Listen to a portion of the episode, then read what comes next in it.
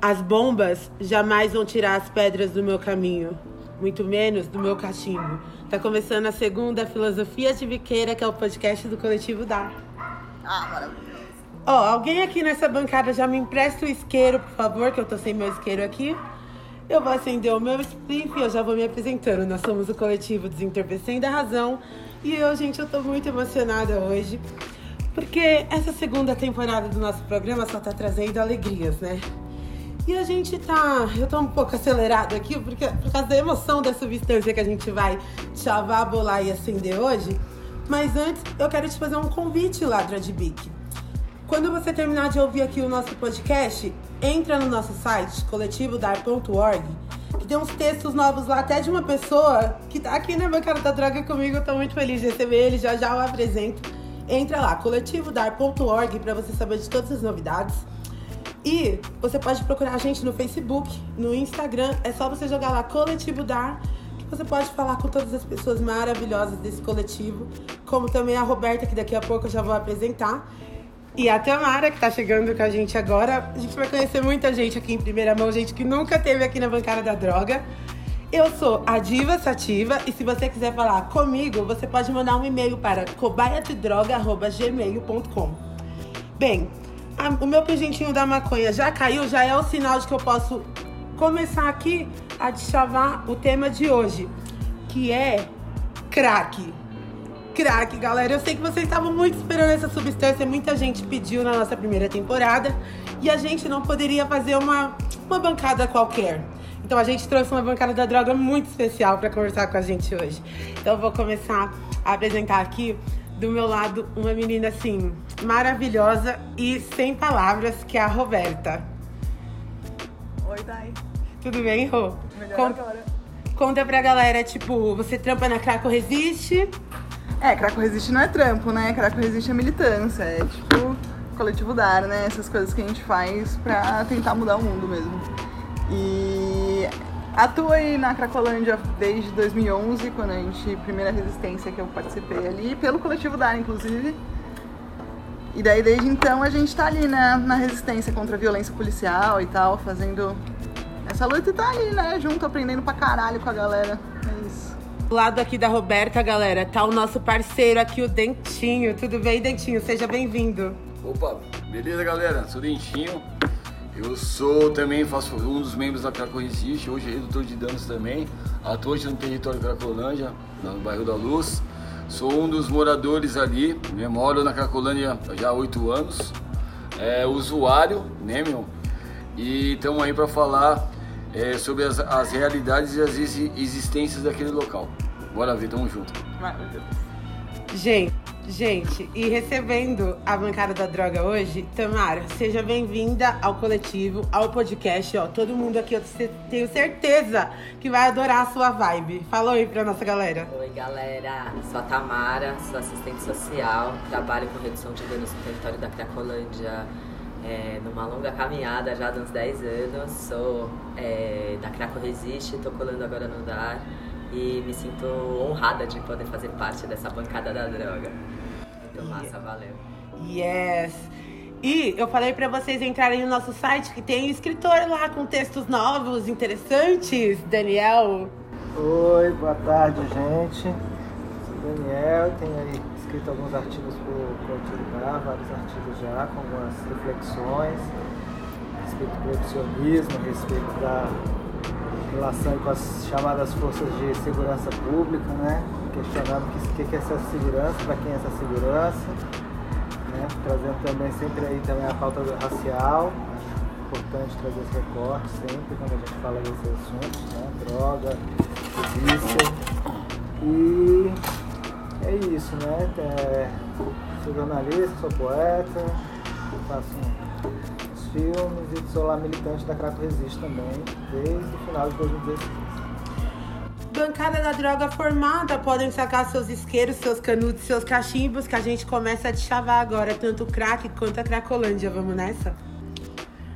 Roberta, a gente já quer começar assim, tipo, entendendo o crack, pelo que me parece, é uma substância derivada da cocaína. Mas não é a mesma coisa que a gente estica aquelas gargatas do mal, é outra coisa, né? Como que surge essa substância do crack?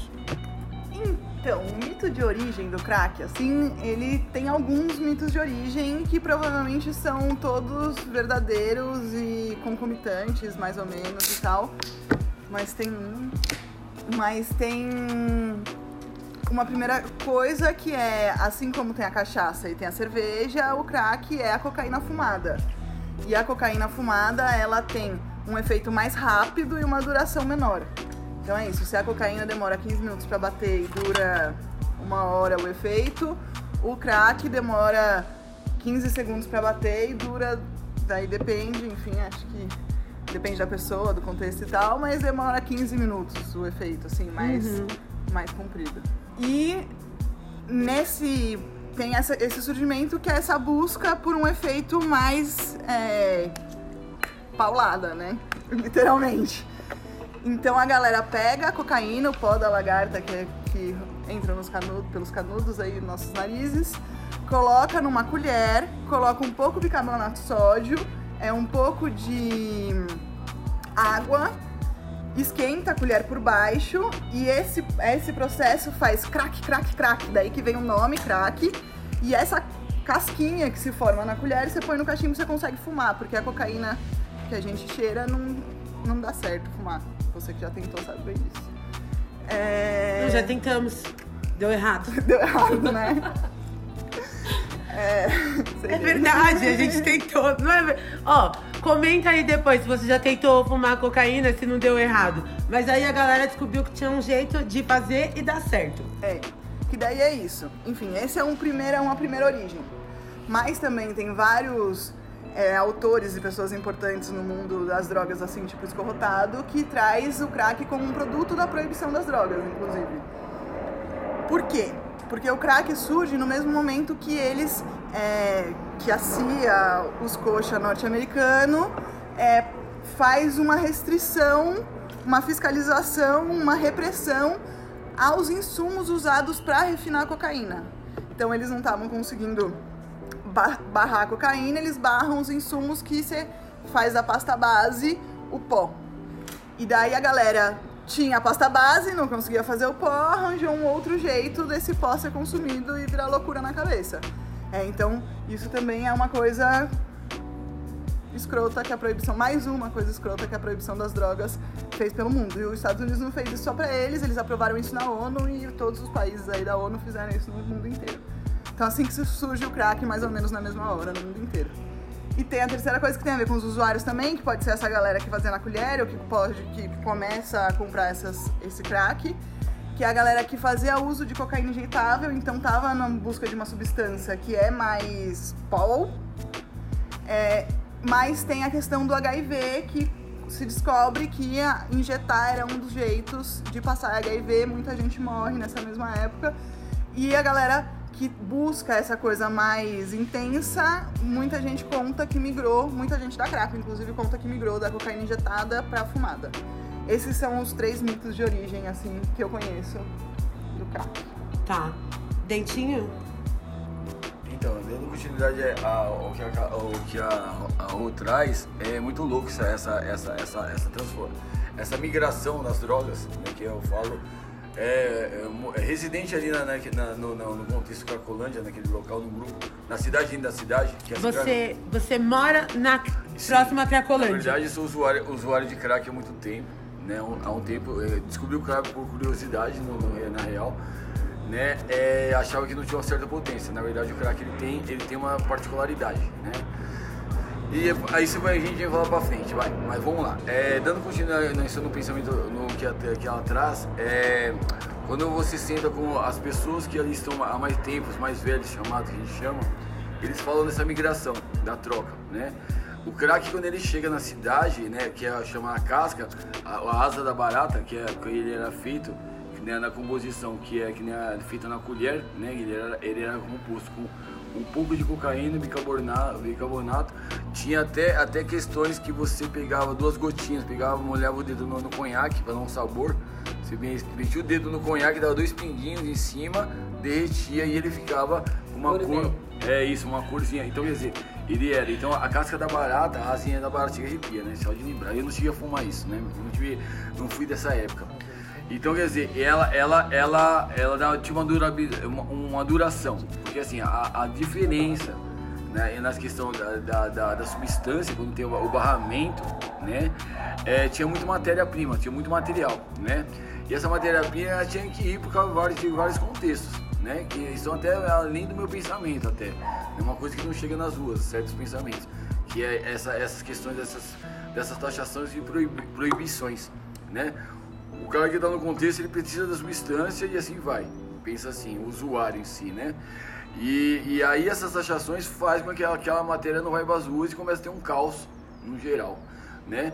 E, e, a, e aí a potencialidade da, da, transformação que a gente fala do ato do transforming, de, de, se transformar nas coisas, de se evoluir, faz com que surja uma forma ativa de que aquela substância parada se continue circulando em circulação numa tipo de, de uma forma totalmente ativa, direta, né? Que é o crack. Então ele, ele no contexto de, do, do, do, seu, da sua chegada era um índice muito foda de, de, de uso de, de, de, do, do BAC, né, que, era, que era cocaína diluída.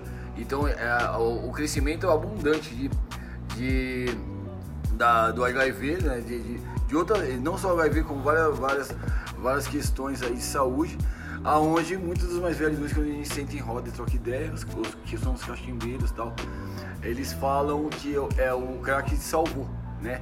Então, quer dizer, muitos dos caras que viviam do pico trocam a substância, porque a substância dava mais ou menos particular, uma particularidade, uma pancada. Que o crack, na verdade, quando você dá o, é, o, o, derreter, a, é, a, o ritual de derreter, puxar e ele dá a pancada.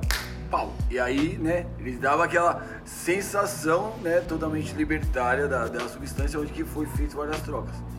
Posso só uma partezinha, dois segundos, só para lembrar do saudoso Cadu, querido alemão, que ele falava o contrário, ele falava que o pico, quando ele achava heroína, era a redução de danos dele pra crack. De fato, quando ele tava fumando pedra, ele ficava na cracolândia o tempo todo. Quando ele arranjava heroína, ele falava assim: um pico de heroína dura 8 horas, eu consigo fazer outras coisas e vim depois. O crack eu fico ali o tempo todo. Então, então é muito louco essa redução é... de danos, cada jeito, cada um é um jeito. Sim, então. sim. E aí, só para terminar, é bem, bem louco essa, essa, porque vai de, ser, vai, de, vai, de casa, vai de pessoas a pessoas, vai de existência a existência. Porque é uma, é uma particularidade mútua, saca? Que nem assim, quando você vai estar no eu, eu não sei, nunca, nunca usei, mas conheço pessoas que já usaram o pico, então tinha uma certa particularidade naquilo. Então quando ele chega, ele chega também trazendo esse, essa, essa, essa substância, chega trazendo é, a, sua, a sua própria existência, entendeu? Ali naquela pessoa, que aí é onde que ela, ela tem uma ativação mais rápida, mas ela também tira um pouquinho do sofrimento do pico, porque às vezes o cara não tinha nem mais veia para picar, né? Então como ele não tinha, então era muito sofrimento. Os caras, tem caras que tem até mazelas hoje que você olha no, no, nas vias, nas vias totalmente, totalmente deteriorado o corpo do cara por causa de várias picadas. Então o crack ele, ele faz essa, essa redução e, na parte também de mortalidade. Muitos dos mais velhos que hoje têm problemas com HIV vêm dessa época que hoje eles estão vivos em cima de, de da, da, questão de redução e são usuários de, da, da substância crack até hoje. Mas é muito louco pensar é, no surgimento do crack como quando a gente pergunta por que, por que tanta gente quer saber sobre o crack, o que o surgimento do crack ele pode ter vários significados, né? Sim. Então assim, dessas três apresentações, eu fico pensando como é, tem um, um contexto de uso que é dos caras ricaço que pega uma cocaína boa, pega o conhaque foda e na colher de prata e fuma, sei lá, num, em alguma medida, esse é um surgimento também de uma galera que quer experimentar como uma droga cara, assim. Imagino que em alguns contextos pegar uma cocaína e fazer um crack é droga de rico e de festas de luxo, né? No contexto da saúde é mudar uma forma de usar para não se fuder tanto. E o outro contexto de um país subdesenvolvido tem a ver com virar uma droga mais barata para se manter mais tempo um efeito de uma coisa que a, cocaína cheirada para cheirar uma cocaína, principalmente nessa década de 80, era muito cara. Então fica mais barato fumar o crack. E aí, neste contexto, como vivemos num país de desigualdade, isto pode virar um problema, porque a cocaína, quando ela surge, ela é cheirada, ela é droga de rico. Ela não é droga de... E aí, então, como que você dá o acesso, universaliza o acesso daquela substância se você não universaliza o poder aquisitivo? você dá, os caras dão um jeito de usar a droga do rico do jeito que eles consigam usar. E aí isso que vira um problema social da Cracolândia e não exatamente o uso do crack, né? E isso que você falou, Tamara, você vê que a gente está tratando aqui de chamando o surgimento do crack, final dos anos 80, início dos anos 90. Hoje em dia, 2020, continua a mesma coisa, porque hoje em dia, na minha quebrada, por exemplo, nós não temos acesso a boas drogas. E é dos primeiros efeitos da proibição. Não se preocupar com a nossa saúde. Por quê? Porque a gente não sabe o que nós está usando. Inclusive, galera, a gente falou muito aqui de uma coisa que eu gosto muito, né? Que é o pico. Desculpem, vocês sabem, né? I'm so sorry. A titia Diva aqui é experimentada nas agulhas. E, inclusive, se você quiser ouvir essa experiência de como eu injetei cocaína, e se você quiser saber mais sobre o rolê do pó, ouve o quinto programa da primeira temporada, que a gente chamou esse tema lá. E aí depois você continua ouvindo aqui o do crack para você ter essa, esse rolê completinho aí das substâncias.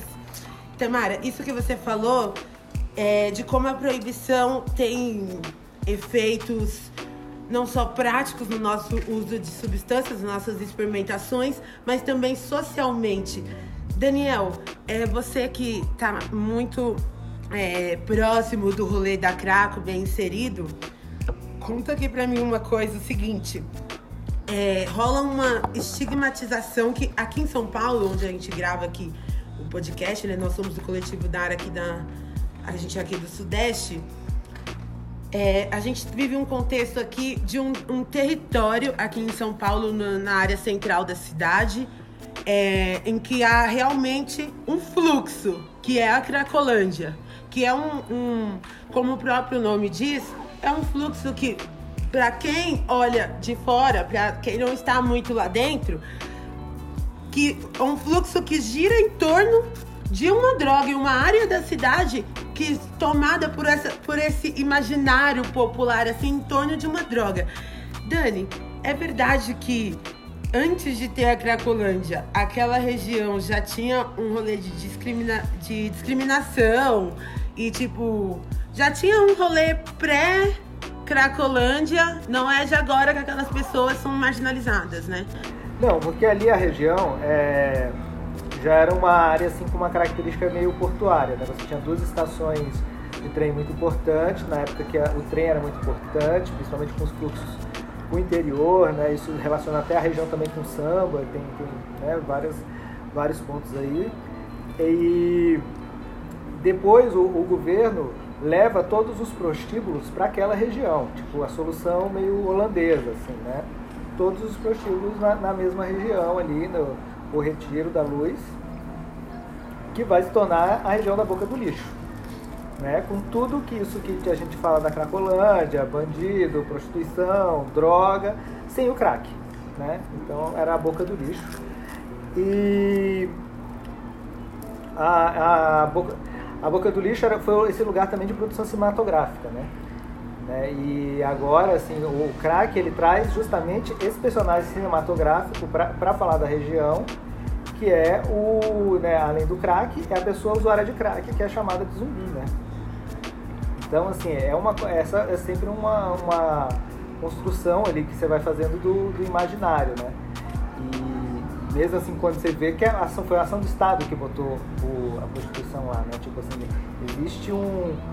É, o que a gente fala na Craco Resiste, né? Tipo, é um, é um, vai virando ali um terreno baldio onde você vai colocando todo mundo que você acha que não cabe em outra parte da cidade. Então, as pessoas que dão a prostituição, que usam droga, que é, são transexuais, que não são aceitas em casa, que sofrem violência, todas essas pessoas vão sendo empurradas para esse lugar. Políticas de drogas feitas é, de cima para baixo tendem a dar nisso, né, Dani? Afastamento, afastar as pessoas de suas famílias, afastar as pessoas de ter possibilidade de escolha. Tamara, o Dani falou um, um termo que, assim, eu componho aqui a bancada das leigas, né? Principalmente nessa bancada, que todo mundo é bem versado nesse tema é, a gente ouve de fora assim como se as pessoas não tivessem cérebro, como se as pessoas não tivessem vida, não tivessem não tivessem realmente uma pessoa ali dentro daquele corpo.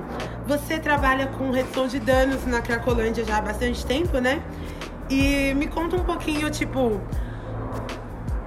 qual que é o rolê das pessoas que estão lá no sentido assim, não são zumbis, né?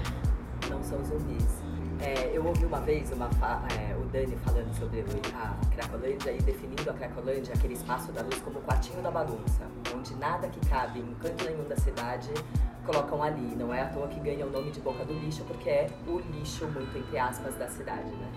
Então é uma, uma, uma forma de pensar a, a situação de vulnerabilidade, a situação de, de desigualdade social, porque tem um contexto de desigualdade social que promove a Cracolândia é, a Cracolândia existe porque tem o crack ou o crack existe porque tem a Cracolândia? Né? Então, é, é aquele espaço, aquele bairro, aquele território é composto de pessoas marginalizadas, em sua maioria negras, egressas do sistema penitenciário, onde vão sendo negados os direitos dessa pessoa e a melhor forma de negar o direito dessa pessoa e justificar uma política de repressão é tirar a humanidade. Então, a hora que você tira a humanidade, você coloca. Essas pessoas não têm direitos porque elas não conseguem decidir sobre a própria vida, então precisa de alguém para de decidir sobre a vida delas. E esse alguém normalmente é o Estado e o Estado pela força repressora. Né? E ali viram campos de, de concentração. E aí, e aí você tá falando do Estado entrando com tiro, porrada e bomba verdadeiramente. Estado e com política de internação compulsória, com política de encarceramento, né, com as várias institucionalizações que aquelas pessoas vão vivendo. Você falou é, dessa violência bem forte do Estado ali, bem na pele mesmo dos usuários. Desse tempo que você trabalhou lá, é, teve algum tipo de operação, assim, que te marcou muitíssimo de violência que você viu lá dentro? Nossa, várias. Me lembro da Operação Dor e Sofrimento, que aconteceu no Dor e Sofrimento. Do Serra. Não, fala, fala de novo, que eu acho que a galera às vezes tá brisando, acha que tava louca. Dor e Sofrimento era o nome da operação. O nome da operação, dada pela Polícia Militar, era Dor e Sofrimento, onde o objetivo era, com a força é, cavalaria e bomba, expulsar e acabar com a Cracolândia foram 15 dias de que os caras não tinham descanso, não conseguiam encostar em canto nenhum, que vinha bomba, vinha, vinha polícia, porque o objetivo deles era acabar com a Cracolândia na, na porrada. Né? E essa foi uma que. É, porque foi a primeira vez que eu vi. A, a, agora, da cena mais importa, importante, assim, que ficou marcada na minha vida, que parecia cena de guerra, foi o dia que o Dória estourou a Cracolândia no 21, 21 de maio de 2019. 18. 18 que a, a cena de entrar é, no, na Dino Bueno com a Helvetia, de, depois da, da a operação ter acontecido, foi cena de guerra. Que eu tenho uma memória da Robertinha parando o trator para tirar a gente debaixo das barracas, porque o trator tava passando e ela ficava, pera que tem gente. E salvando vidas, assim, tipo.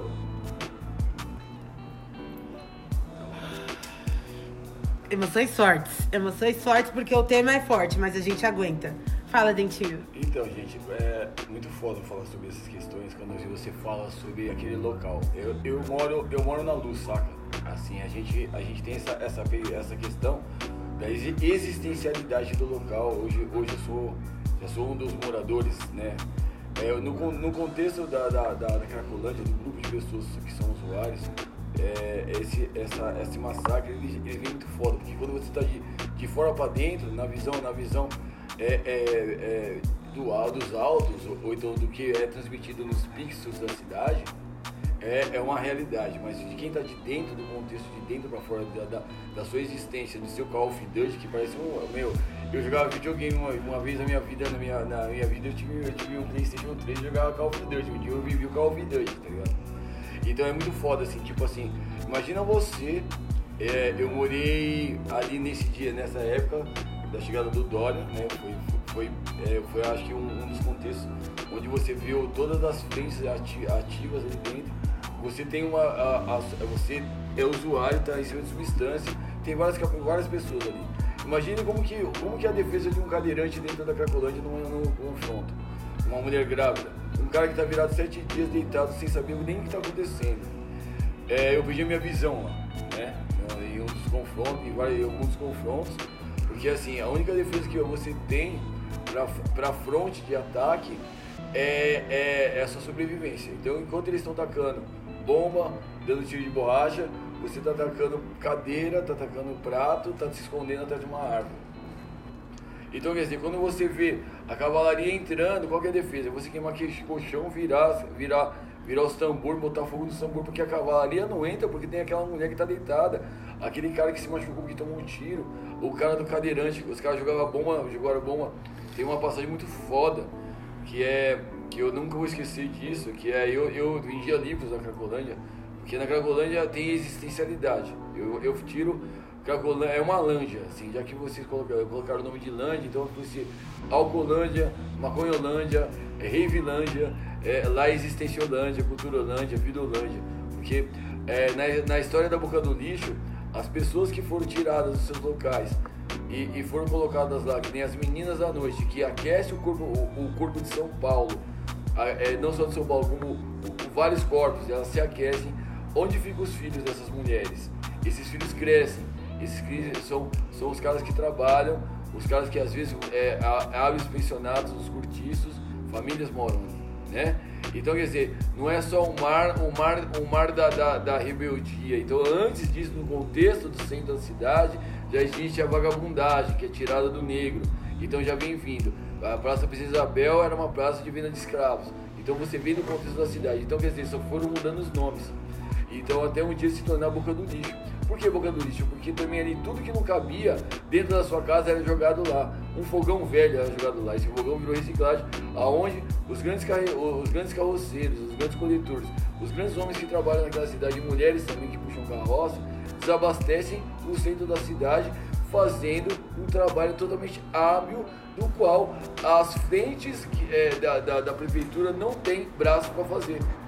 Então, quer dizer, há várias existências ali que na verdade o, o, o apontamento é um só, é o uso do, da, da, sua liberdade, o uso da substância. Que nem a questão onde o Dani aponta do crack chegando, o crack é uma substância que, que adere às pessoas, é o que elas têm, é, é, é, é a substância da pessoa é que está numa situação totalmente vulnerável, totalmente num, num fato de pobreza, miséria e desconcerto social. Então, quando tem um enfrentamento que o Estado movimenta a Cracolândia, porque a Cracolândia já tem vários picos. Aquela lândia, é, elas são células, então elas já passam por vários pontos. Pontos aquisitivos, então quer dizer, é uma margem de fantoches. Por quê? É, nessa, nessa questão, se você olhar no mapa, onde a Cracolândia tem, da, da desconcerto Cracolândia, o que se construiu ali? Né? Então quer dizer, será que é, é uma epidemia ou será que estão sendo usados para outras construções, para outros acessos. Então, quer dizer, é, quando você tem um confronto, pensa você de dentro para fora. Ali, a defesa do cara é apenas um cachimbo que ele tem na mão. Tamara. É, fiquei pensando nisso que o Dentinho falou da a Cracolândia ali, aquele território. É, o que é a Cracolândia? A Cracolândia tem muitas Cracolândias, Sim. né? Por que, que aqui a CEAGESP, que é uma segunda maior concentração de usuário de crack, não ganha essa importância de Cracolândia que a luz ganha?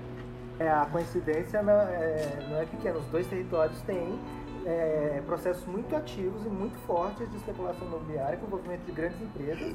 Então, na, na Luz, por muito tempo a gente teve, teve a Porto Seguro, agora está com a ação mais atenuada, mas é uma situação muito forte, imobiliária, de segurar, segurança privada nas ruas, né, de transporte próprio, assim, realmente na ocupação de reformando praça, na ocupação de espaços do Estado. A gente já tem aqui também na Vila Leopoldina do, a gente tem o PIO, por exemplo, que é o projeto da Votorantim, abertamente o projeto da Votorantim, bilionário, que vai em troca deles construir moradia né, é, social, né, relocarem algumas é, famílias que vivem aqui nas favelas aqui próximas, a favela da linha, a favela do 9, é, eles vão ganhar privilégios de construção a, a um preço muito, muito vantajoso para eles. Depois de verticalização, de ocupação do, do solo, né? Eles vão também é, ganhar ali espaço, porque vão retirar essas, essas favelas de do entorno dos terrenos deles, então eles vão liberar esses terrenos realmente para obter um retorno muito, de, muito expressivo de, desse investimento que eles estão fazendo aqui. Não, e que é louco de pensar naquele território que, num primeiro momento, tinha o projeto Viva Luz, que era de fazer daquele território um grande espaço de centro cultural. Então põe a Pinacoteca, o Museu da Língua Portuguesa, revitaliza o não sei que, a Sala São Paulo, para ali era para virar uma Broadway de São Paulo. A hora que esse projeto naufraga, eles pegam todos esses terrenos e transformam em habitação, porque a especulação imobiliária gera lucro e a cultura não gera lucro. A, a especulação imobiliária gera lucro. E aí é interessante, a Porto Seguro saiu daquele território, mas o, os terrenos que estavam, os escritórios da Porto Seguro, não, a Porto Seguro não comprou. Ela tinha uma concessão da prefeitura, que a prefeitura doava para ela e ela não pagava imposto e ela cuidava da manutenção. Agora, a Porto Seguro está saindo do território e a prefeitura está pegando todos esses terrenos e está demolindo tudo e a perspectiva no plano diretor é, de São Paulo é tudo virar prédio. Aquele inteiro, até, aquele pedaço, só ficar a escola no meio, eles já estão demolindo um pedaço para fazer prédio ali na Helvétia para Cleveland. E da Cleveland para Glete, ali onde tem o Sesc Bom Retiro, nananã, vai virar tudo prédio. Que é, não conseguimos acabar com a Cracolândia com cultura, vamos tentar acabar com moradia. E daí tá dando rolando mó treta, porque agora já tem gente morando naquele prédio que é na frente do fluxo. Eles acharam que os moradores iam ajudar a expulsar. A Cracolândia, os usuários de lá, e o que tá acontecendo é que tem vários moradores achando um absurdo a violência policial ali também. Então, vários moradores que eles acharam que iam ser aliados deles é, pra expulsar, desumanizar as pessoas, esses moradores conseguem ver a humanidade e conseguem, inclusive, mandar denúncia, mandar áudio, mandar coisa pra Craco Resiste, por exemplo, que denuncia violência policial e tal. Vixe, vocês viram aí, né, galera? Esse lance da especulação imobiliária, só pra dar um, um adendo assim, porque a gente usa muita droga, às vezes dá uma mareada, aí tem que voltar. Então, só pra dar uma. uma só pra ver se eu entendi, galera, é o seguinte: meio que o Estado fortalece a violência pra, for, pra fomentar, pra crescer a, o nível de vulnerabilidade dentro da Cracolândia para que esses terrenos fiquem baratos. E aí depois eles vão lá, cedem para grandes empresas para elas ganharem dinheiro em cima do local. Vixe, vocês veem aí ó, que o Estado sempre vacilando, né? Sempre indo contra os nossos interesses. Por isso que aqui a gente é autônomo. Por isso que aqui a gente é autônomo. Bem, Bem, a gente vai encerrar essa primeira parte, galera, porque vocês viram que é bastante coisa, né? Mas a gente volta pra bolar uma ideia com a galera e também pra gente acender e vamos tratar do rolê de como está a pandemia dentro da Cracolândia.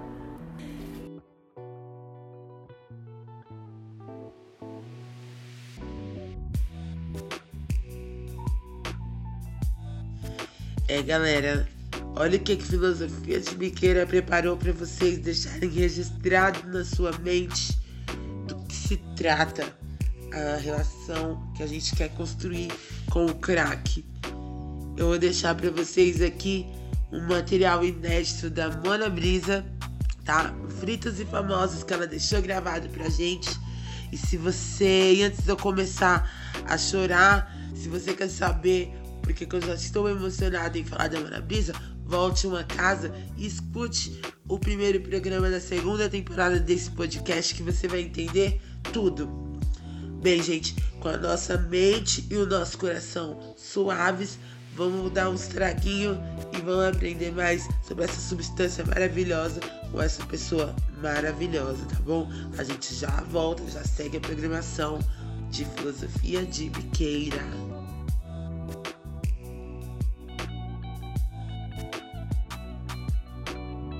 Fritos e famosos.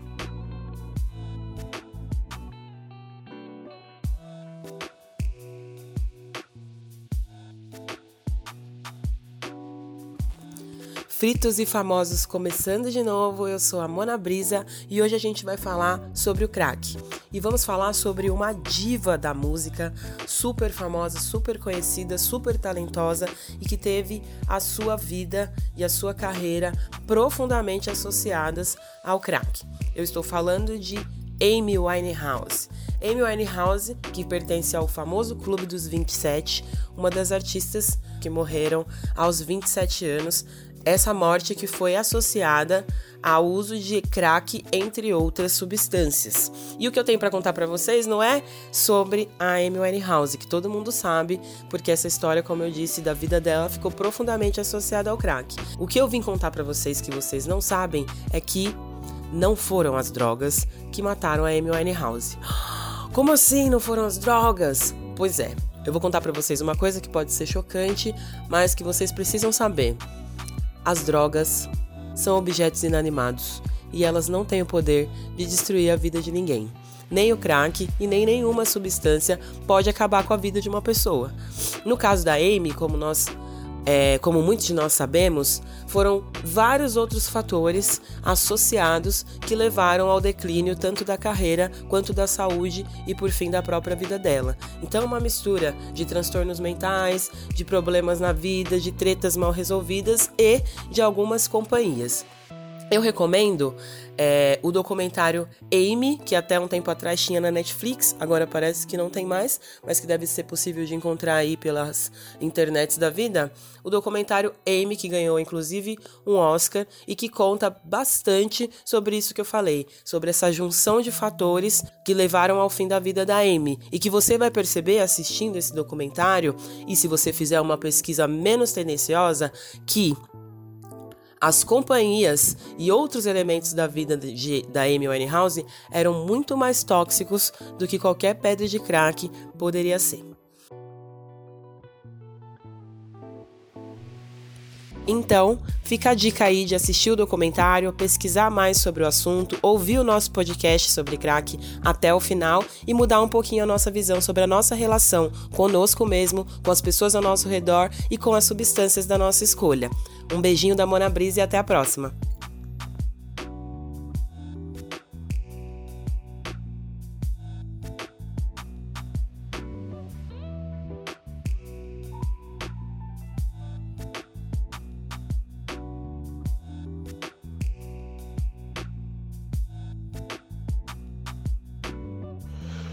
Oi, meu nome é Rafael Escobar, sou artista visual e educador de rua e trabalho e milito junto a coletivos ali no território da Cracolândia já faz uns nove anos. É, nesses últimos tempos aí de pandemia, a gente criou um, um, coletivo, um projeto, uma campanha, ou tudo isso junto, é, chamada Birico Arte.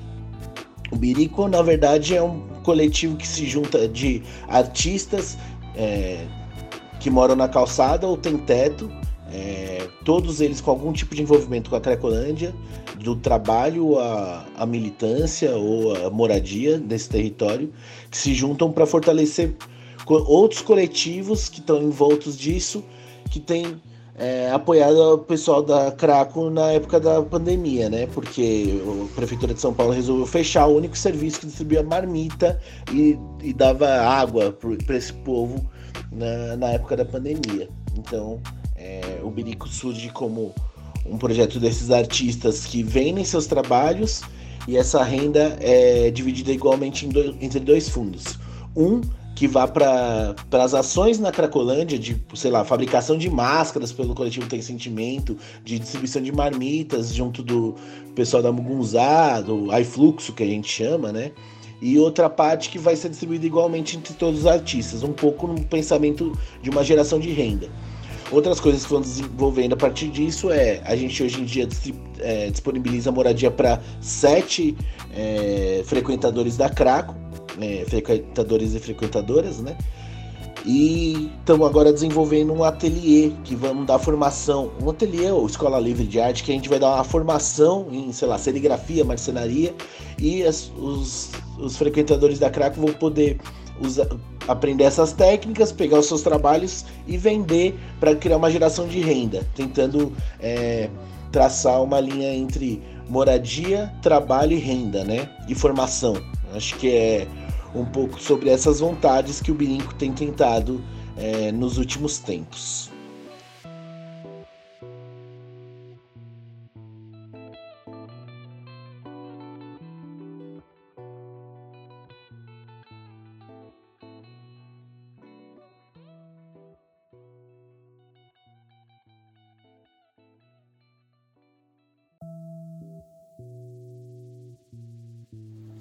Coletivo Tem Sentimento é um projeto que constrói e proporciona geração de renda para mulheres trans e para mulheres cis, usuárias que vivem no entorno do território da Cracolândia.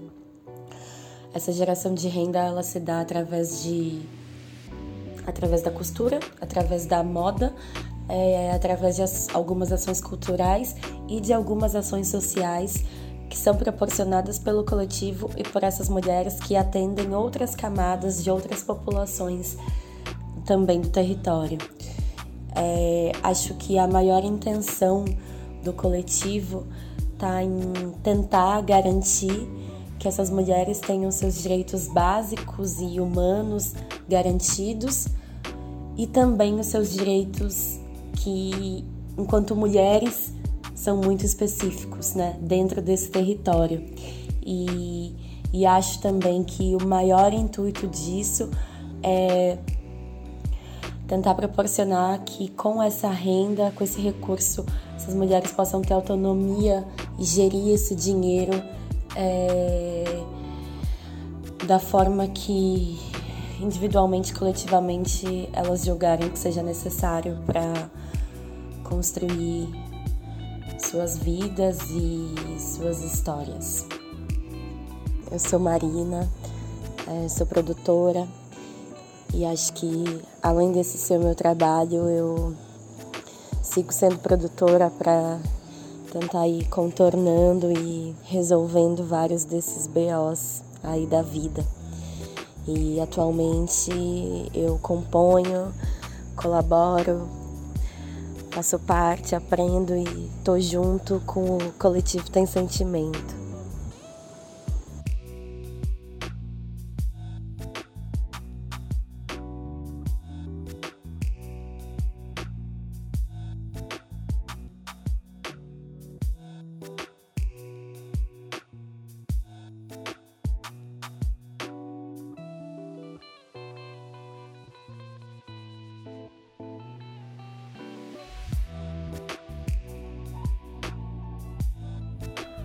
Tenho uma amiga que chama Nilceia Vicente, que é uma atriz preta, e a gente faz uma peça juntos que ela conta uma história do avô dela. Ele contou para ela que o dia seguinte da abolição foi o dia mais silencioso da vida dele.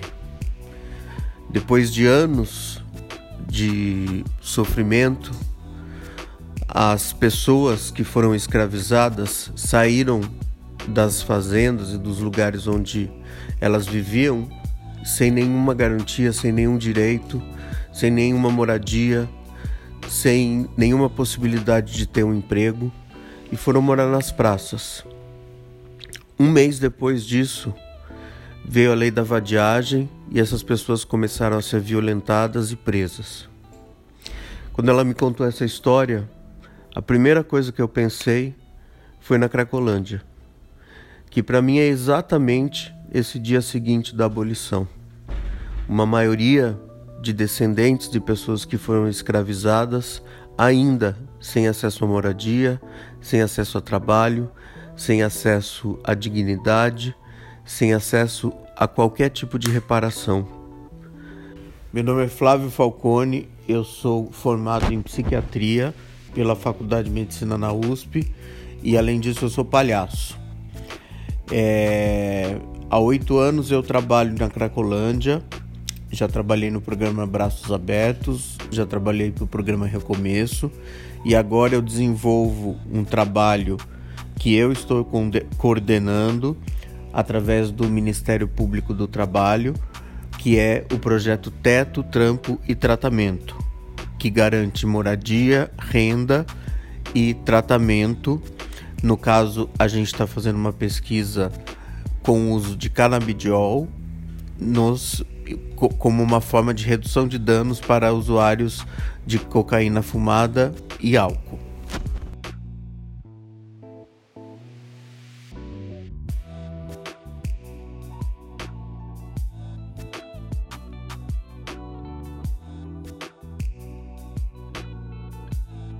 Bem, a gente volta aqui, ó, depois de bolar essa ideia sobre crack e cracolândia, agora a gente vai acender esse assunto. E para ajudar a acender ainda mais aqui nessa bancada da droga especial estou eu, Diva Sativa, Daniel Melo, Tamara, Robertinha, Dentinho. E acabou de chegar aqui, gente, para acender esse assunto com a gente, Fernando. Fernando, você quer dizer oi para os ladrões de bique? Salve, rapaz. E aí? Tamo na área. É, Fernando, a gente tava falando aqui sobre a Cracolândia e tudo mais. É, Dentinho, eu queria te perguntar uma coisa, depois eu vou contar um bastidores, uns bastidores aqui pra galera que tá ouvindo. É, a gente aqui no Coletivo Dar, a gente é antiproibicionista, right? A gente quer que legalize tudo, porque essa é a, essa que é a vibe que a gente luta, legalizar tudo. É, a gente, você estava falando sobre a Cracolândia é, ter possibilidades, ter vida, ter uma existência, ter uma identidade, né? Você viveu bastante tempo lá dentro, você vive lá ainda. É, você fez uso da substância crack, certo?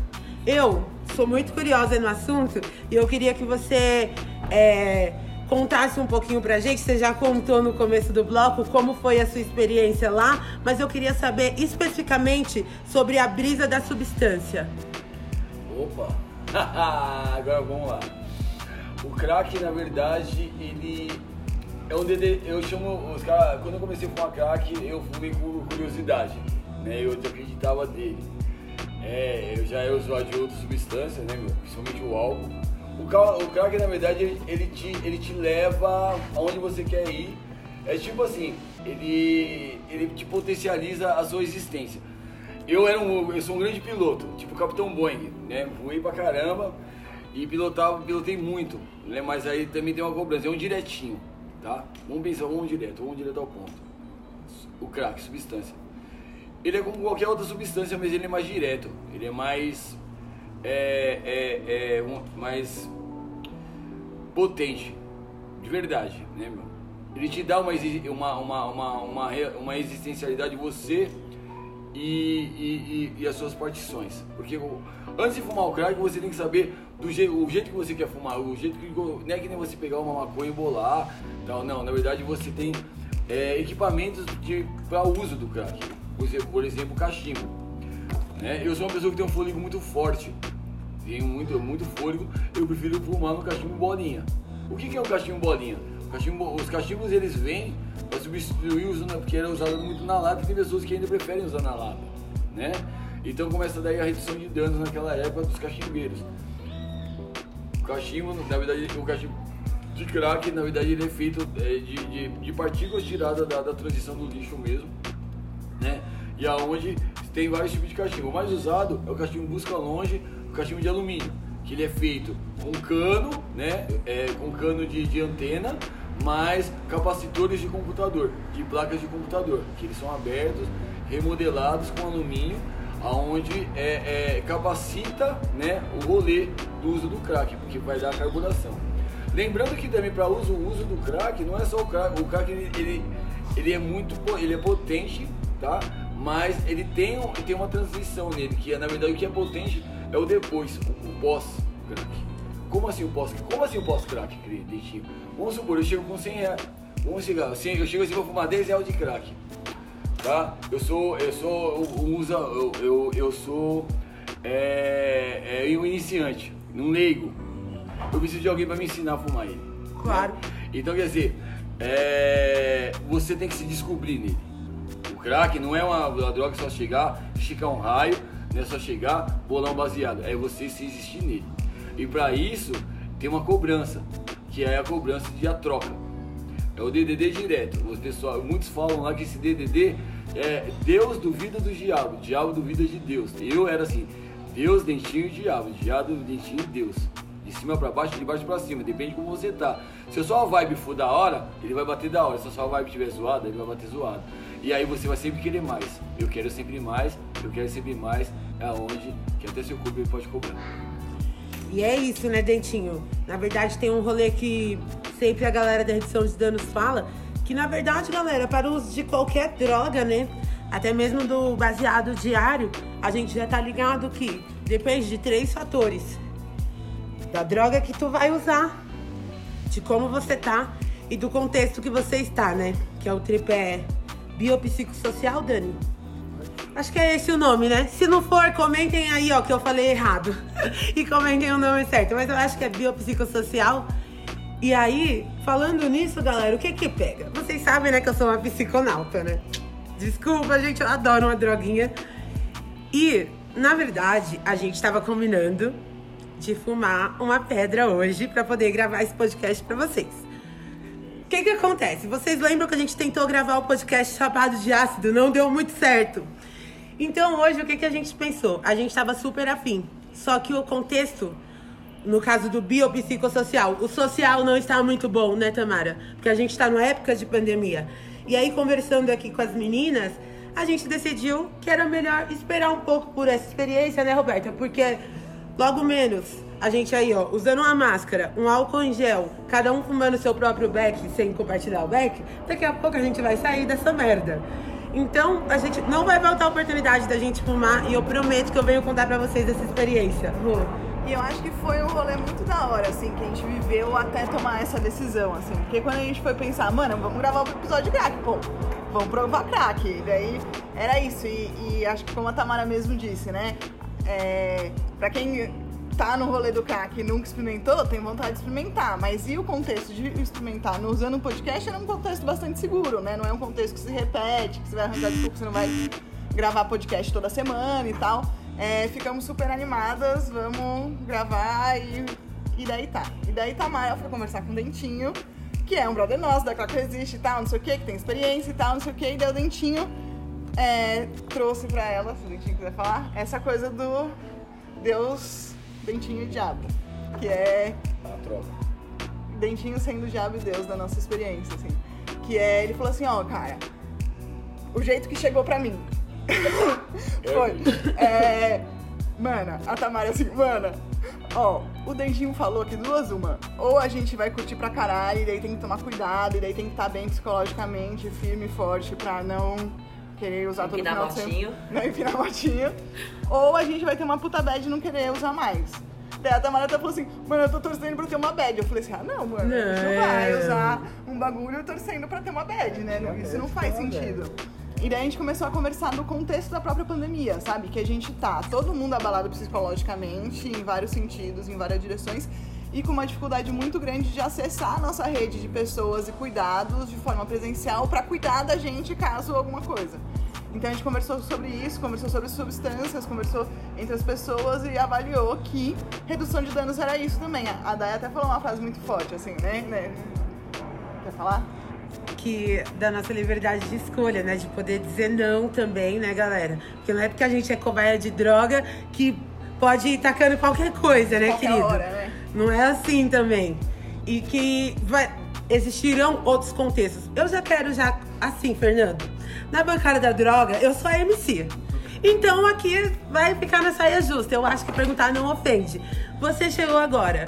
A gente tá falando aqui sobre uso, sobre contexto, sobre às vezes é, a gente ter uma vontade, aí a gente, a gente mesmo que é antiproibicionista, às vezes tem alguma coisa ainda, tipo, pensamentos implantados, sabe, pela sociedade assim.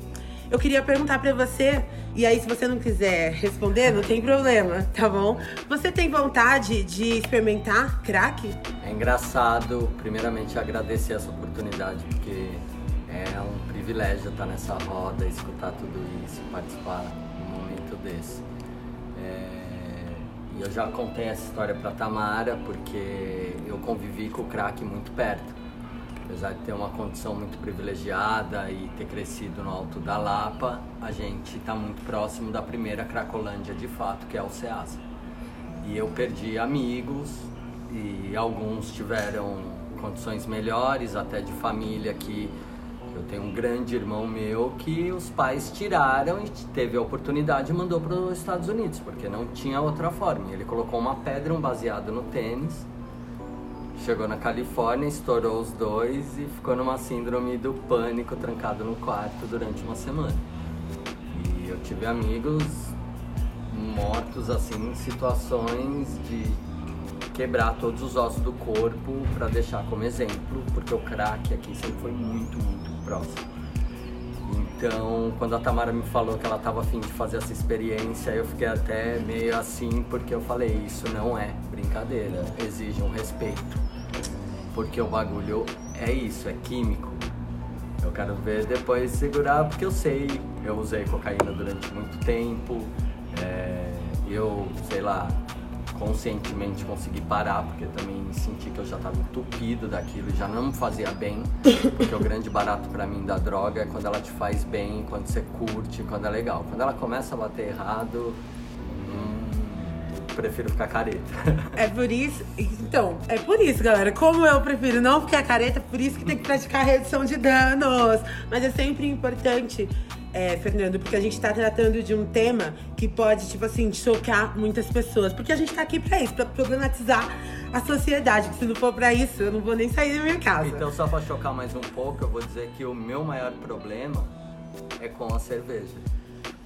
Tá aí um bagulho que todo mundo acha que é legal, que é na boa, mas tá aí uma parada que é muito mais difícil eu dizer não e tá muito mais predisposto a usar e não deixa de ser, né? Uma droga.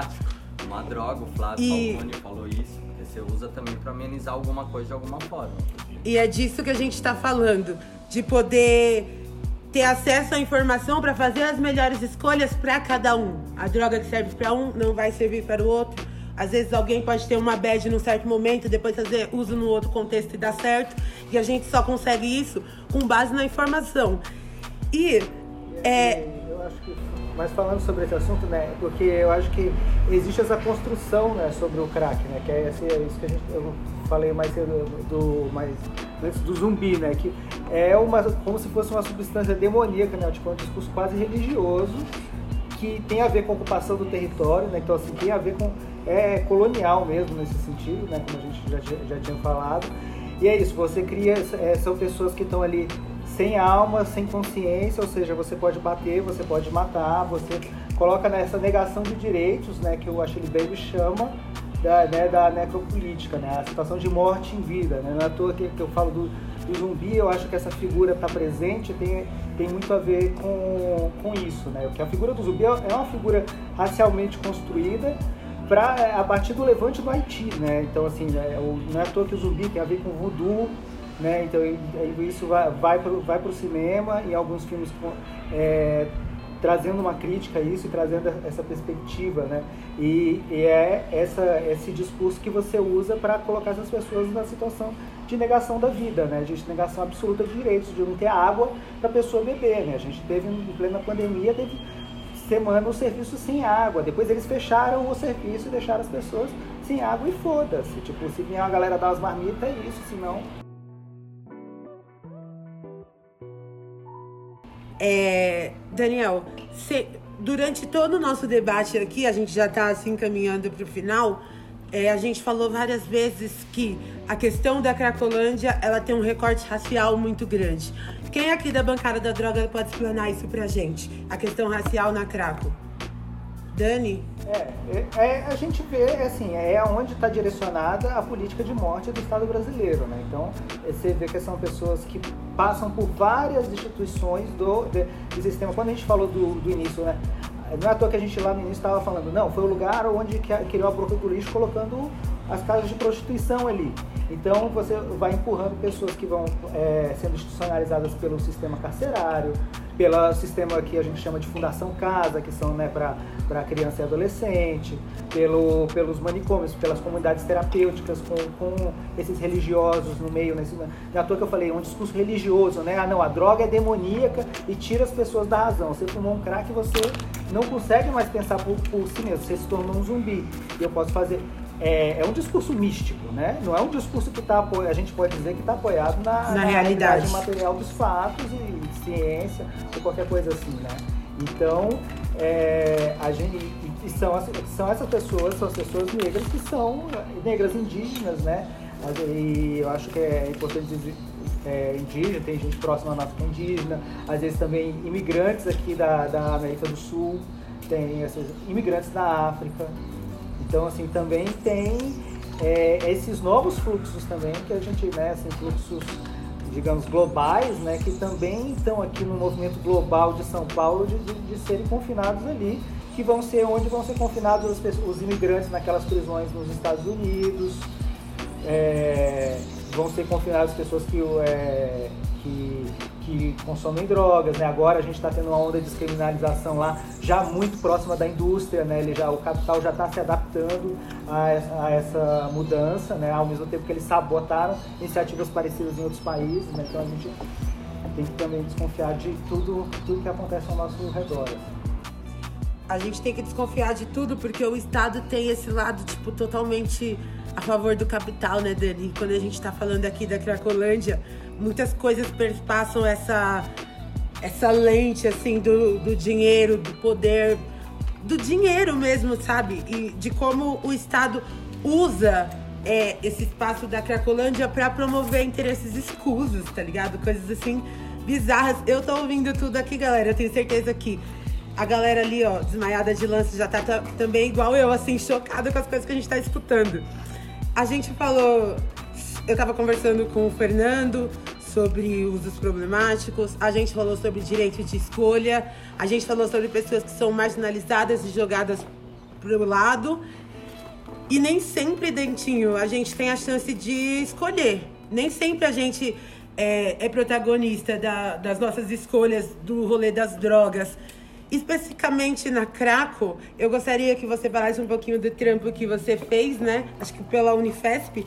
É, que você explanasse pra gente aqui nesse finalzinho como que tá o rolê da Craco durante essa pandemia. Porque pra gente que é usuário, tipo, de droga, eu sou da periferia. Já é uma outra realidade.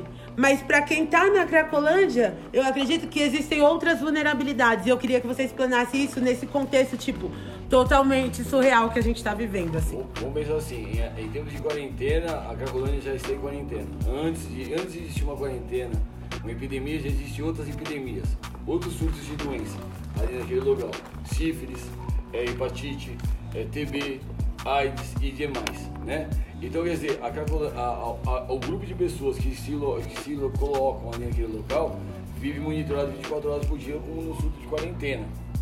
Então, quando a gente começa a pensar, é, vamos, vamos isolar o povo, vamos é, se manter é, é em casa. Como que você vai ter é, é, o, se manter em casa que não tem CEP, né? Que não tem uma opção e sendo que também os atendimentos não conseguem suportar a demanda que ali que ali acontece. Né? Tanto que nós temos equipamentos que, que, que por relatos de moradores que ali estão, que não suportam essa demanda, né? Que nem albergues, CTS, CIATs, CTAs, que não suportam, principalmente para corpos femininos, mulheres trans, é, é, o corpos trans geral, tanto mulheres como homens, né? É, crianças mesmo, porque em época de pandemia se fechou as creches, se fechou escolas e famílias ali do entorno, porque até então a Cracolândia também, ela, ela, a, o, o, grupo chamado Cracolândia, ela, ela ficando locado no bairro da Lente bairro da Luz, Bom Retiro, Santa Efigênia Santa Efigênia, naquele miolo. Então, quer dizer, todo esse contexto. Pessoas vivem ali, pessoas precisam, habitam ali, moram nos, nos cortiços, onde a demanda de, é, de desconstrução da cidade coloca essas pessoas na margem da sociedade de novo, na rua. Né? Por quê? Por causa de outros contextos sendo que a aplicação de moradias ali exercida, que poderia ter até uma, uma, uma, uma, uma um auxílio maior para as pessoas que ali estão, com várias posições, quando, quando chega é, é, o trabalho, é, que chega o DBA e tem outros, poderia dar um auxílio maior para essas pessoas para ter um local, né? É, não chega, né? Então, quer dizer, com outros contextos. De, em termos de epidemia, você pega pessoas que ali moram nos cortiços, até mesmo o usuário, que quando chega um auxílio emergencial, ele consegue o auxílio dele, a, a, a imagem dele é que ele vai usar aquilo para droga. Não, às vezes ele, ele pega, muitas das pessoas pegaram, alugaram, alugaram casinhas para ficar ele e a sua senhora para usar sua droguinha dentro do seu quarto. Né, por causa da, da epidemia e por causa também do conforto de um chuveiro. Isso acontece diariamente, tá? Porque é, é, muito, é muito desconcertante você é, olhar e não entender, você só apontar. E o que acontece? Nas mazelas sociais a gente vê o crescimento enorme. Hoje, trabalhando pela Unifesp, fazendo esse trabalho da pesquisa de vulnerabilidades, a gente já vê que o Estado está, não existe uma vulnerabilidade, o Estado ele é vulnerável. Por que ele é vulnerável? Ele não suporta a demanda de vários fatores ali, aonde existe só um levantamento de uma ponte, que é a questão substancial de pessoas, né? E aí eu deixo uma reflexão. É, o que se fazer? Sendo que quando um auxílio não chega, uma demanda de socialização, onde barracas são entregues, de, uma, de várias questões, para tentar suprir uma moradia, são tiradas dessas pessoas, essas pessoas são colocadas à míngua e são classificadas, marginalizadas, por causa só porque tem uma questão é, de existencialidade na sua fragilidade no uso de uma substância. Rô, me conta uma coisa. A gente tá falando aqui de coisas pesadas. Eu tô muito surpresa, assim, porque. É, como eu falei, né, Fernando? Eu, eu sou leiga. Eu sou leiga no assunto, entendeu? Eu só sou viajante da minha mente. Então, é muito bom a gente poder ouvir pessoas que estudam, que vivenciam, que acompanham e poder trazer aqui na bancada, porque realmente dá embasamento. E enquanto nós aqui, coletivo, dá, é muito, é muito lindo, é muito lindo. Bem, eu fiquei um pouco assim, chocada com as coisas que o Dentinho falou sobre essa desumanização que rola, né? E pensar assim, galera, do quanto a gente tá falando que as drogas são usadas como desculpa. A droga é usada como desculpa. A droga a droga é usada como desculpa, sabe? E isso é muito louco, porque ao mesmo tempo que usam isso para no, eles querem conf, confundir droga com crime. É isso que eu percebo no rolê da Craco, sempre uma criminalização assim, né? E a gente eu a gente tá encaminhando aqui pro final, mas antes da gente tacar fogo, eu só queria fazer um comentário, Tamara, que você falou sobre a operação Dor e Sofrimento eu vou passar depois para você, Rô, para você fazer uma consideração final. Mas o seguinte, uma operação chama Dor e Sofrimento, que ainda são as políticas, né, Dani, que se usa aqui no estado de São Paulo para lidar com as drogas. Uma, uma coisa que se chama dor e sofrimento é igual guerra às drogas. O, o próprio nome já não deixa dar certo. Porque não pode ser que um bagulho chamado dor e sofrimento ou guerra às drogas dê certo. Porque isso não existe, mano.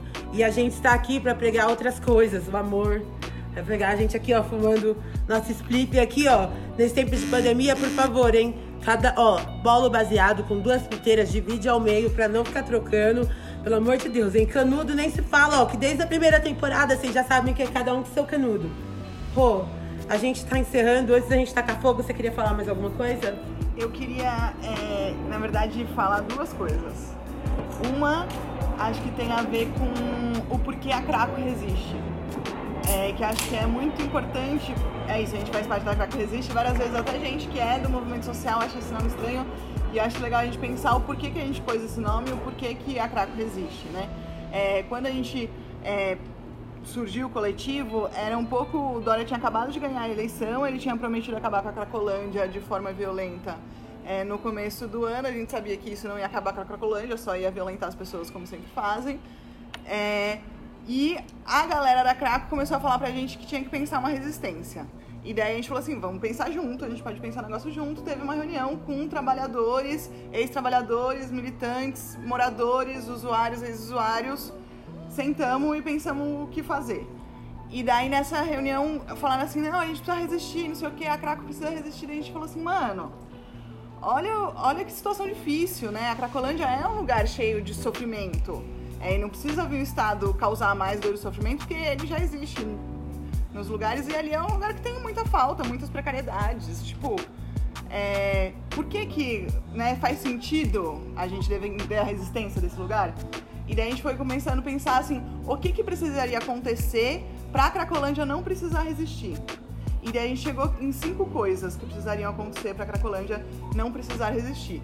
A primeira tem a ver com moradia. Não à toa, os programas mais avançados de redução de danos é o tal do Casa Primeiro. Uhum. Então, tipo, a cara, a cara tá em situação de rua fumando crack. Você quer tirar o crack do cara que mata a fome, o frio e mano, dá uma casa pra ele e pensa num processo que isso é muito mais efetivo, Claro. obviamente. Não precisa ser um grande especialista no tema pra saber, mas as, todas as pesquisas já mostraram isso também.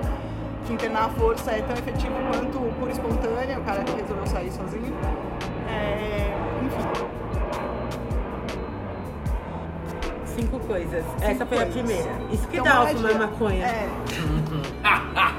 Obrigada, Dai. Na próxima a gente eu fuma a- crack. Mas eu- Na próxima eu a gente acho- fuma ó, crack. mas eu acho que essas coisas podem ser todas resumidas se a gente entender qual é o, o, o processo que está ali, né? Eu, eu falei, eu acho que, por exemplo, no Brasil, o zumbi tem uma, uma outra conotação também, que é o zumbi dos palmares, que é o, o quilombo. E eu acho que a gente pensar ali como uma um, um, um aquilombamento dessas, dessas populações que estão historicamente no Brasil e nos outros países colonizados vítimas da- das políticas de morte, ou seja, de negação da vida, de negação do estado da vida, ou seja, o que você fazia quando você escravizava a pessoa, desumanizava ela, colocava no lugar de coisa, agora você chama de zumbi, você coloca no lugar de coisa novamente e, e submete a essas políticas. Então, o que a gente precisa agora são as políticas de reparação dessas, de- dessas, dessas populações que não foram reparadas, ou seja, você deu terra para os imigrantes europeus que vieram para o Brasil, mas você não deu um pedaço da terra do, do senhor de engenho para as pessoas que trabalharam aquela terra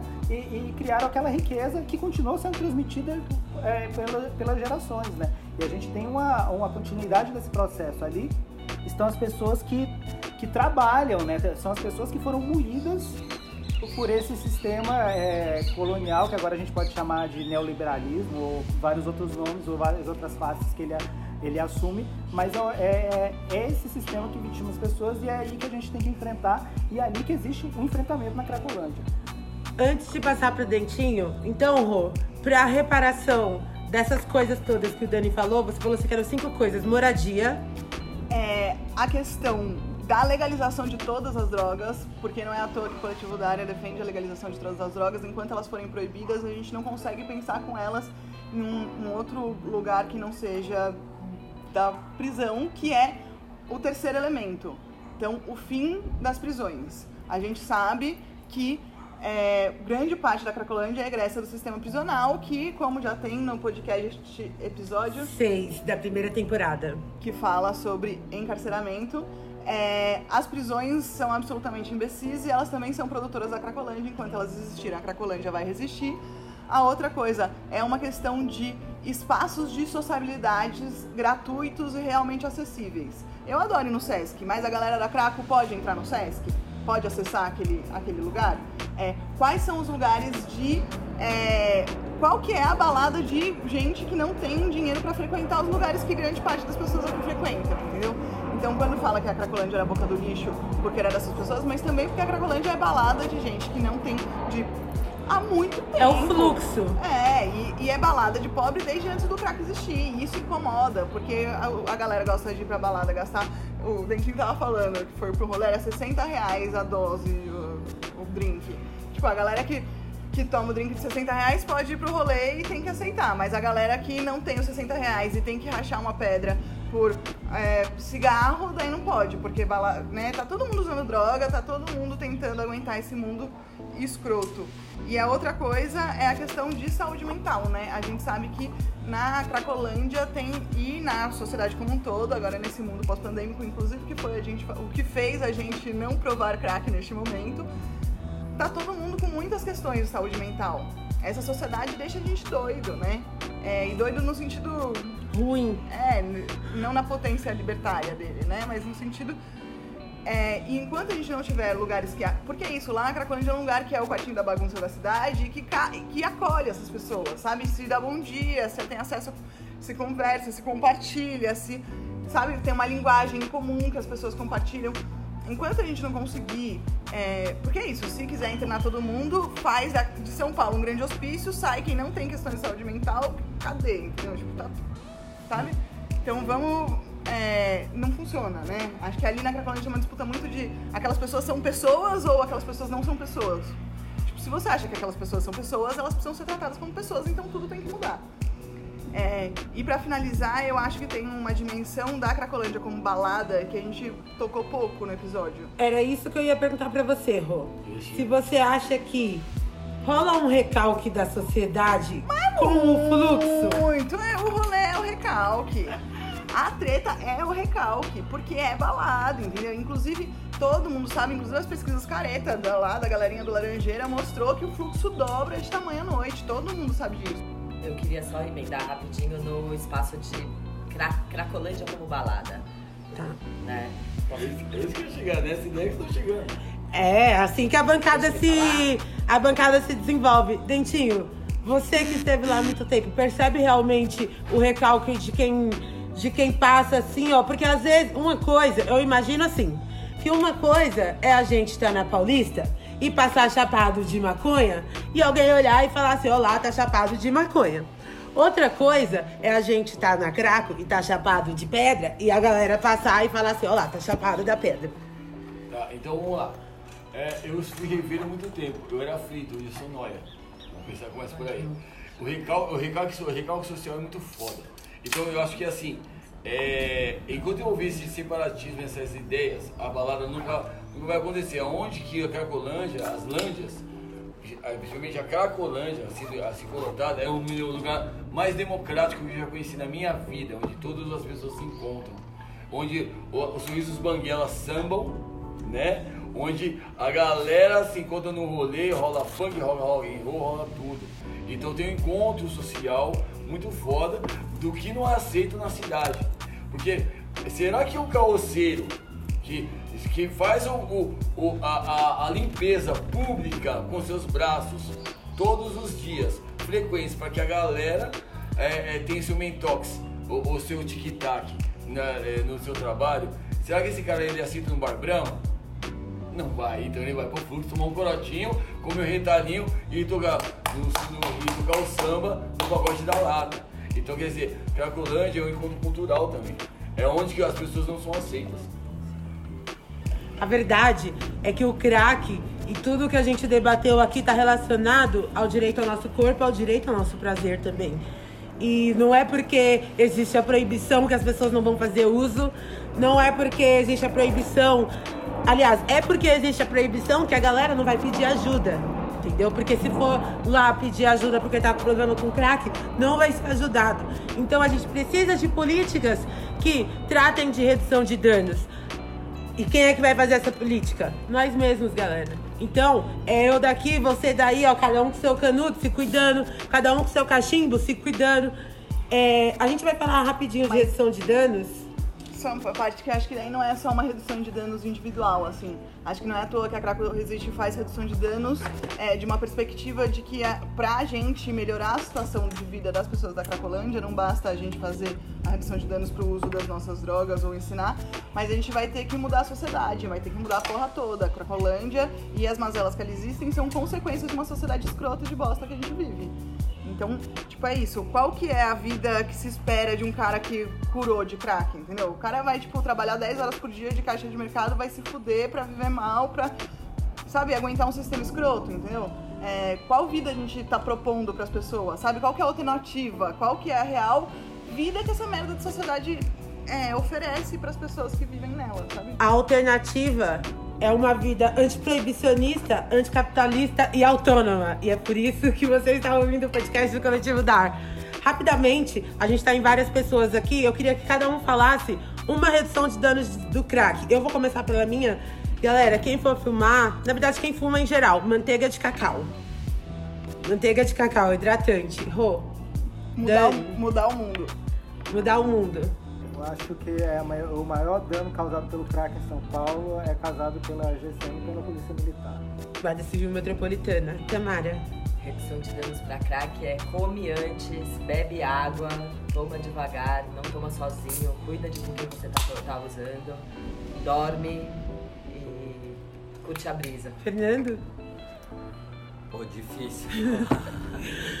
Mas eu acho que dessa experiência toda, eu acho que é isso, é se cuidar com a alimentação e usar o seu próprio instrumento para fumar. O próprio cachimbo. O próprio cachimbo, Importante. seja a forma como a pessoa usa, não sei quais são as formas e formas assim, imagino que você usar uma lata, uma hora o alumínio começa a vir para dentro. Tá, pode pá. Então, acho que tem essa redução de danos também do que você ingere além da droga. Que nem você fumar um baseado bom numa seda, pegar o papel de pão. Você vai inalar pão pra, caramba, papel pra caramba, né? Pode pá, instrumento. Dentinho. Só dando continuidade assim, eu sou redutor de danos, hoje eu trabalho com redução de danos, né? Na, na, no território, tá?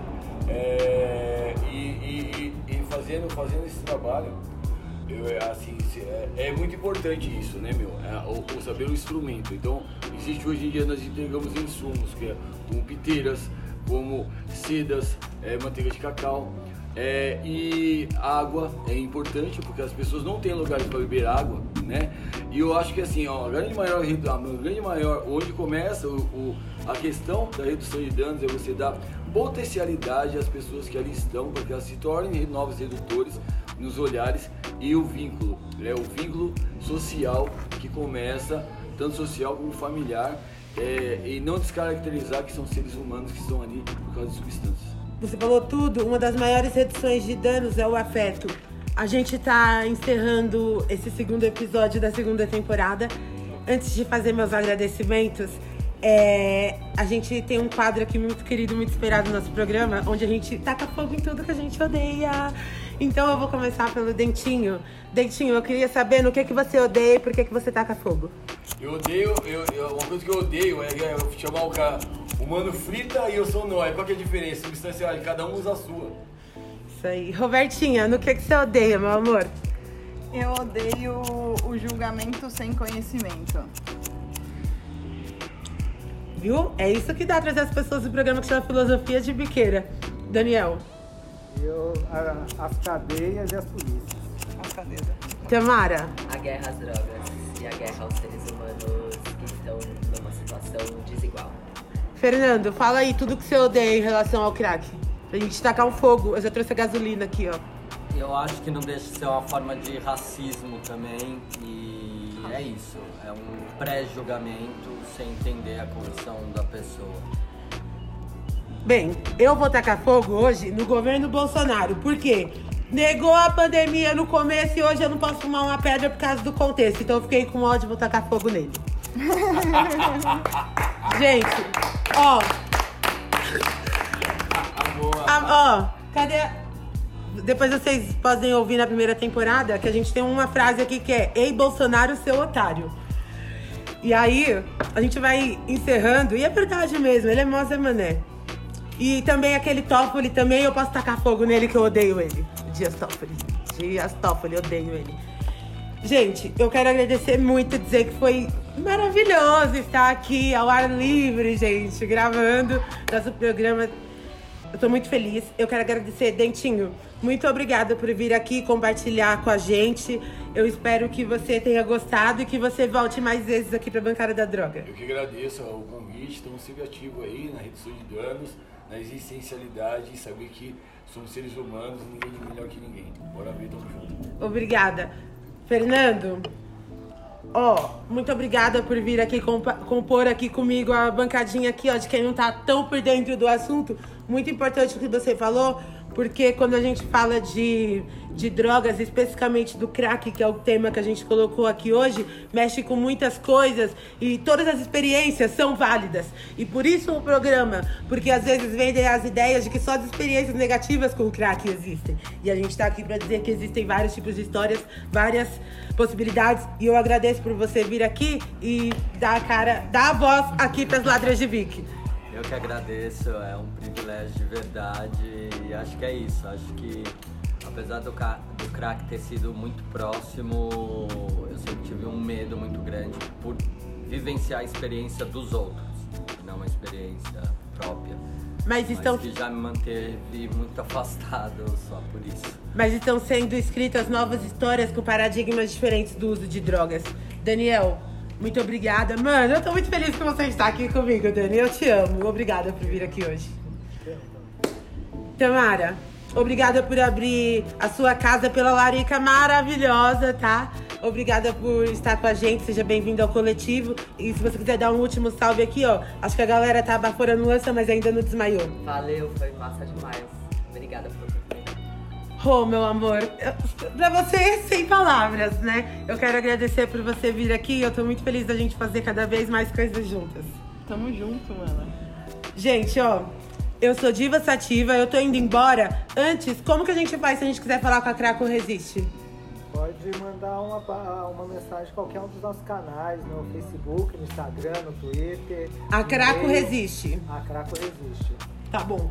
A gente vai. No nosso site, coletivodar.org, tem também os textos do Dani, tem várias coisas falando sobre contexto de guerras, drogas, coisas mais antigas pra você entender é, a contextualização. Dentinho, você quer deixar algum trampo se a galera se interessar em conversar mais contigo? Então, a gente tá, além da Craco Existe, a gente também tá com um trabalho chamado Birico.art, que traz essa, essa questão da arte, do, do- da junção do, do artista conhecido e do artista, o anônimo, o artista, o artista do rolê, que é, tá no Instagram. Dá uma olhada lá no nosso trampo, eu tenho até o trampo que eu só trabalho com cachimbos, é o capacitador de fluxo esse ano. Dá uma olhada no Brinco.art, a gente está com uma iniciativa de fazer uma residência artística de moradores do contexto da Cracolândia. Dá uma olhada no nosso projeto. Tamo Birico. Ponto arte. Birico.art. Lembrando que birico é a arte de biricar a pedra e partici- par- particionar. Então nós estamos biricando arte em partes iguais para fazer um contexto melhor para a sociedade. Pode, pá. Então fica aí a dica pra você. Eu vou dar uma, uma última dica, gente, que a gente já tá finalizando mesmo, a galera já tá já querendo ir sair, dar uma volta, respirar um pouquinho, tomar uma água. Se você quiser dicas de redução de danos para esse contexto também, Centro de Convivência é de lei. Procure eles nas redes, tá bom? A galera tá lá capacitada, respire também junto com a Craco Resiste para poder te ajudar. Eu vou ficando por aqui, galera. Somos o coletivo Desentorpecendo a Razão. Esse podcast feito com carinho, com amor pra vocês, drogadas e drogados. Cuidado quando for dormir, não dormir com o beck aceso, porque eu queimei meu vestido desse jeito. Fiquem com já. Por falar em já, uma, uma gíria, Roberta, que faz tempo que eu não uso. Vou bolar o temaki de já.